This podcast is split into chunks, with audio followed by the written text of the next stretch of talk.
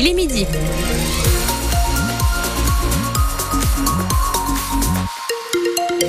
Et le temps est nuageux ce midi avec même quelques averses par endroits. Sachez qu'elles vont se généraliser en début d'après-midi. Elles devraient cesser en fin de journée. Et pour les températures, c'est entre 12 et 13 degrés qui sont attendus au meilleur de la journée. L'info, c'est avec vous, Thierry Boulan. Bonjour. Bonjour. Il restera dans l'histoire pour avoir euh, mis fin à la guillotine. Robert Badinter, ancien ministre de la Justice de François Mitterrand, est mort. Il avait 95 ans. Il a porté l'abolition de la peine capitale en France en 1981.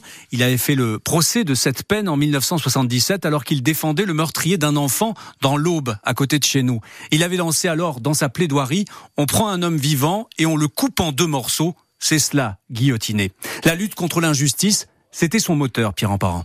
Révolté par les erreurs judiciaires, Robert Badinter accepte en 77 de défendre le tueur d'enfants Patrick Henry, un procès médiatique au cours duquel il plaide contre la peine de mort au motif que la justice des hommes est faillible. Quatre ans plus tard, devenu garde des Sceaux et à contre-courant de l'opinion, il réussit à convaincre l'Assemblée nationale. Il n'y aura plus, pour notre honte commune, des exécutions furtives à l'aube dans les prisons françaises. La justice française ne sera plus une justice qui tue. Autre discours et autre promesse de François Mitterrand en finir avec la discrimination sur la majorité sexuelle des homosexuels. Le moment est venu d'en finir avec ces discriminations, comme avec toutes les autres, car elles sont en vérité indignes de la France indigne également l'antisémitisme. C'est l'autre combat de sa vie. Son père juif, arrêté par Barbie, est mort en déportation.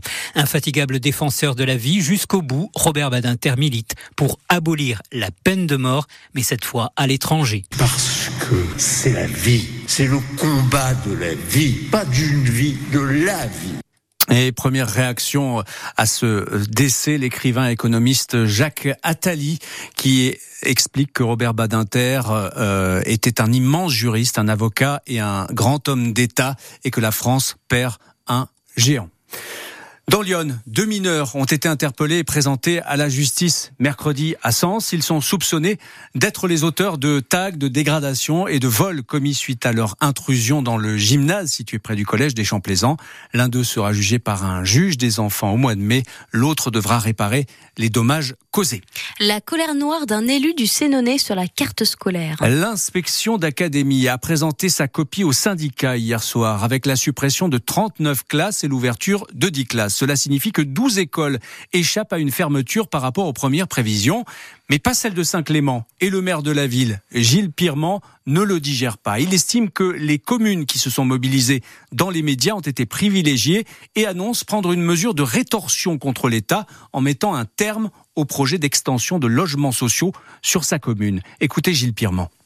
Si la difficulté de l'académie, euh, c'est de pouvoir fournir le personnel nécessaire et, et l'obligation de tenir compte d'une baisse de démographie, c'est la même chose pour tout le monde. Euh, et donc les, les, classes doivent être fermées là où euh, le, numériquement euh, c'est la seule solution. Ce que j'ai observé dans les, ces, ces jours derniers, c'est qu'il y a une espèce de prime à celui qui crée le plus fort. Euh, c'est pas comme ça qu'on administre un territoire. Je veux dire qu'on on est en 2024. Euh, c'est pas parce qu'il y a une, télévision qui se déplace ou, ou, euh, euh, des banderoles qui fleurissent que un territoire doit devenir prioritaire.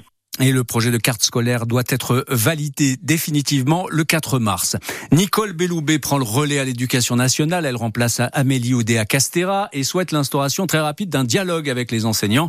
La ministre a dit aller vers les acteurs de l'éducation nationale dans un esprit de dialogue et d'écoute et avec la ferme volonté de faire évoluer notre système éducatif lors de la cérémonie de passation de pouvoir ce matin. Le nombre de boucheries charcutiers se réduit comme peau de chagrin dans Lyon. En 30 ans, on est passé de 300 à une cinquantaine seulement. À Auxerre, dans le centre-ville, on n'en compte que deux grâce à la réouverture hier de la boucherie Atier, reprise par un jeune artisan de 26 ans. Mais le secteur manque de bras et d'artisans qui sont à la fois bouchers et entrepreneurs. Écoutez Bruno Jandot, c'est le président de la Fédération des artisans bouchers charcutiers de Lyon, invité de France Bleu Auxerre ce matin. Moi, ça fait 36 ans que je suis installé et malheureusement, vous voyez, les dernières, en tant que président, on a eu huit fermetures. C'est énorme. Alors, des fermetures cause retraite, non, ils n'ont pas retrouvé de repreneurs. Des fermetures administratives, il y a des, aussi des, des, des, collègues qui ont fait un peu de bêtises, donc malheureusement, ça, ça, ça, ça, pardonne pas. Et on a besoin de jeunes. Les jeunes, bon sang, il faut qu'ils viennent dans les entreprises faire des stages, dans boulangerie, en boucherie, en charcuterie. Il faut qu'ils viennent. Il y a vraiment beaucoup de travail et ce sont des très bons salaires, les bouchers. L'artisanat paye très bien et on ne fait pas des heures en veux-tu, en voilà. Tout le monde a peur des mmh. heures. C'est 35 heures. Au-delà, c'est payé en supplémentaire. Et pour les futurs artisans bouchers ou plus généralement pour les jeunes à la recherche, à la recherche de leur orientation, le deuxième salon de l'étudiant et de l'apprentissage a débuté aujourd'hui à Auxerre Expo. La journée est consacrée principalement aux collégiens et aux lycéens, celle de demain aux jeunes accompagnés de leurs parents. En football, c'est peut-être la rencontre la plus importante de l'année pour l'AGIA. Les Auxerrois reçoivent demain le leader du championnat de Ligue 2 Angers. S'ils gagnent, les Ajaïstes reprennent la première place. C'est donc évidemment une rencontre très attendu par les supporters. Un match entre deux équipes de Ligue 1 reléguées l'été dernier et qui ont toutes les deux plutôt bien digéré la descente. Écoutez l'entraîneur au Serrois, Christophe Pellissier. Lorsqu'on descend, c'est jamais évident de repartir. Angers, je pense qu'ils ont pu le gérer plus facilement que nous parce que c'était plié assez tôt dans la saison. Nous, ça a été jusqu'à la dernière journée, donc je trouve que les deux clubs ont, très très bien travaillé. Angers, nous avons eu un peu de problèmes sur le début de saison. Alors Angers, euh, peut-être un peu moins, mais nous, on avait des problèmes dans l'efficacité, mais pas dans le contenu. Et je trouve que après, les deux équipes ont eu de la continuité dans ce qu'ils faisaient. Euh, en termes de qualité de jeu et, et, souvent après on est récompensé donc euh, ça prouve et je le dis toujours que quand il se passe ça c'est que les deux clubs quand je parle de clubs c'est les deux clubs dans leur ensemble ont très bien géré ça. Alors le rôle du staff, il est là, c'est tout le temps de maintenir un cap, de maintenir euh, une énergie à l'intérieur d'un vestiaire qui fait que la performance souvent en découle. L'entraîneur Christophe Pellissier, l'entraîneur de la GIA, interrogé par Nicolas Fillon avant ce match contre Angers demain. Match bien évidemment à suivre en direct et en intégralité sur France Bleu Auxerre. Le coup d'envoi c'est à 15h, l'avant-match un quart d'heure avant.